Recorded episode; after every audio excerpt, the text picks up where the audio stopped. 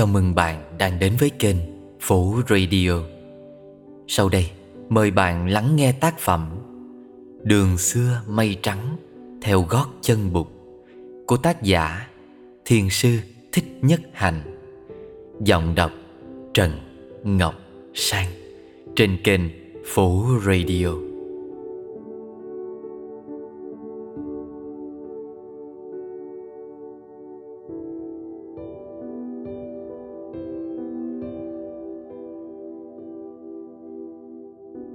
Chương 3 Mớ cỏ Kusa.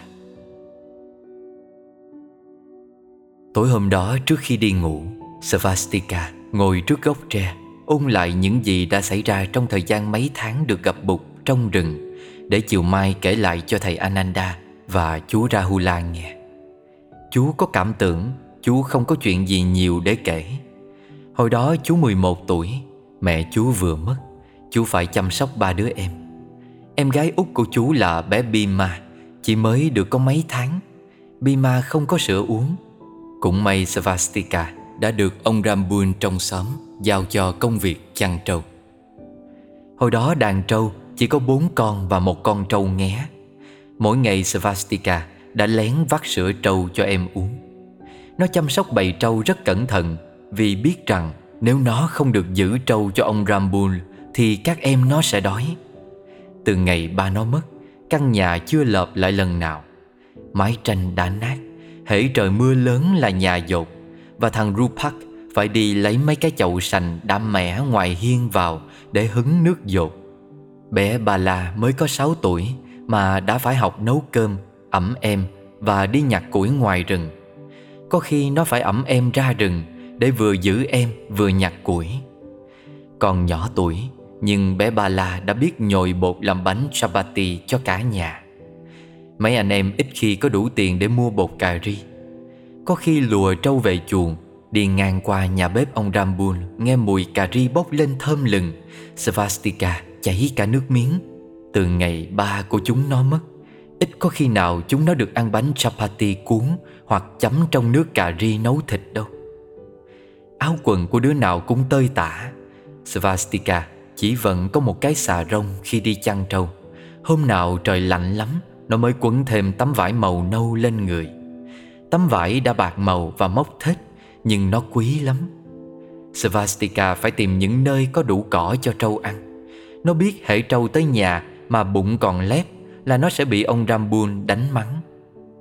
Mỗi buổi chiều lùi trâu về, Svastika phải gánh theo một gánh cỏ tươi để cho trâu ăn.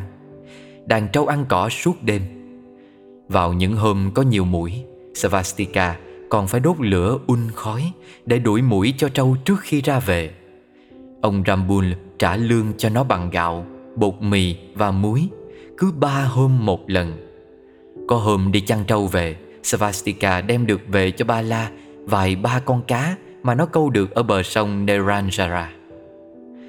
Một buổi chiều sau khi đã tắm xong cho trâu Và đã cắt cỏ được đầy gánh Svastika định vào rừng ngồi chơi một lát Trước khi lùa trâu về chuồng. Để bầy trâu ở cửa rừng, Svastika đi tìm một gốc cây ngồi tựa lưng. Bỗng dưng, Nó thấy một người đang ngồi yên lặng dưới gốc một cây pipala thật lớn về phía trước, Cách nó chừng hai chục sải tay. Svastika ngạc nhiên đứng lại nhìn. Nó chưa bao giờ thấy có ai ngồi đẹp như vậy.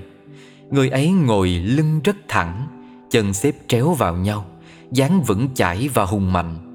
Mắt người ấy như là đang nhắm lại Và hai tay người ấy đang vào nhau đặt thoải mái phía giữa.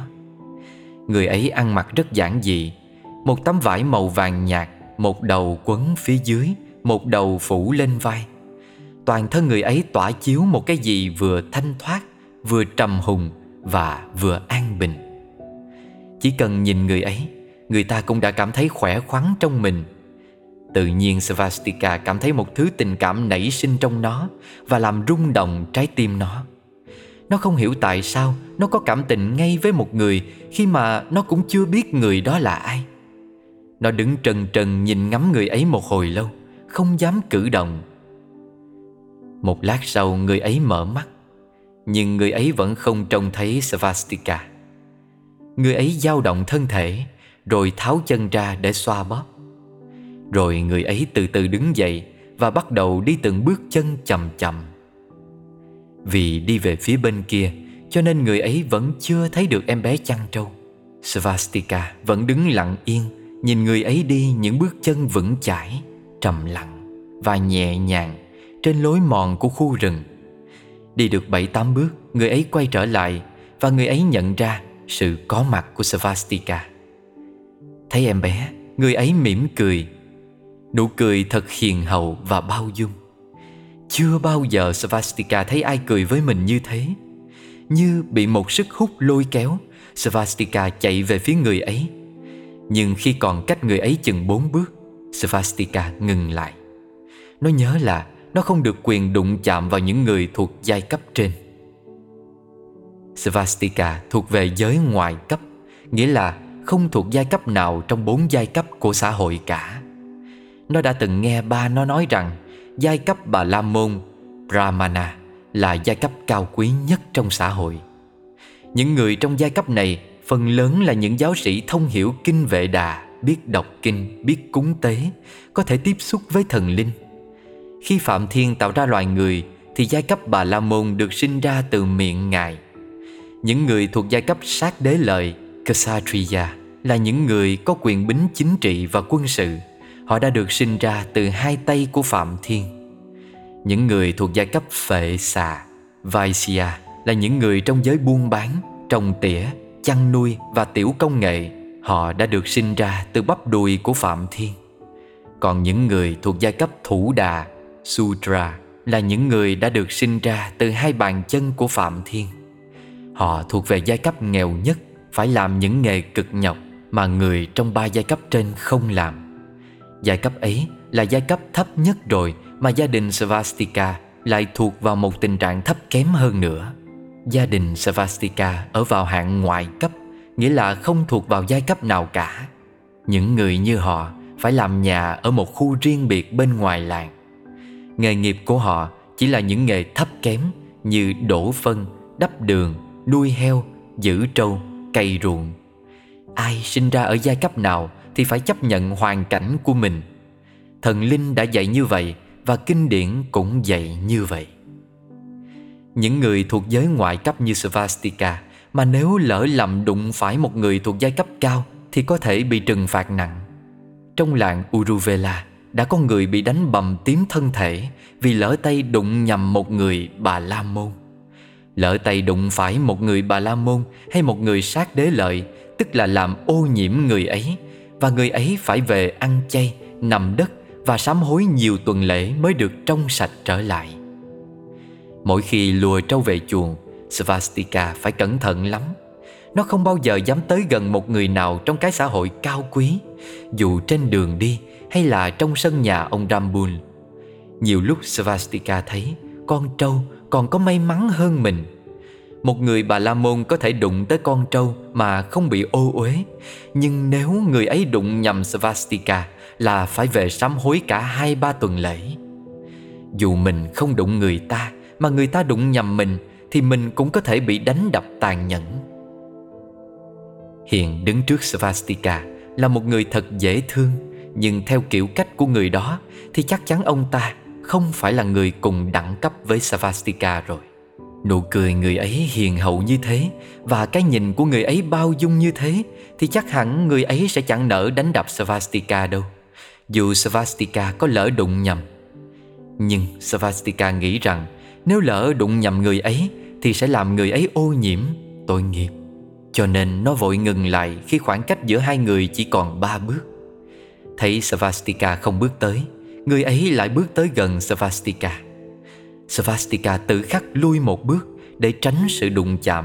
Nhưng người ấy nhanh nhẹn lắm. Chỉ trong một chớp mắt, Người ấy đã tóm được Svastika. Tay trái người ấy ôm ngang vai Svastika, Còn tay phải người ấy xoa lên đầu nó. Svastika đứng yên, Ngoài má nó, Chưa có ai xoa đầu nó một cách âu yếm như thế bao giờ. Tuy nhiên, Nó vẫn còn sợ. Em đừng sợ. Người ấy nói Giọng nhỏ nhẹ và thân mật. Svastika rất yên tâm khi nghe người ấy nói. Nó ngẩng đầu lên Thì lại gặp cái nhìn bao dung Và nụ cười hiền hậu của người ấy. Ngập ngừng một lát, Nó nói, Chú dễ thương lắm. Người ấy lấy tay nâng cầm nó lên Và nhìn vào mắt nó. Em cũng dễ thương lắm. Nhà em ở gần đây phải không? Svastika không trả lời. Nó nắm lấy bàn tay trái của người đó Trong hai bàn tay của nó. Nó hỏi cái câu hỏi đang nằm trong đầu nó. Con nắm tay chú như thế này Thì chú bị ô nhiễm rồi, phải không? Người ấy cười và lắc đầu. Không đâu, em. Em là con người. Tôi cũng là con người. Em không làm ô nhiễm tôi đâu.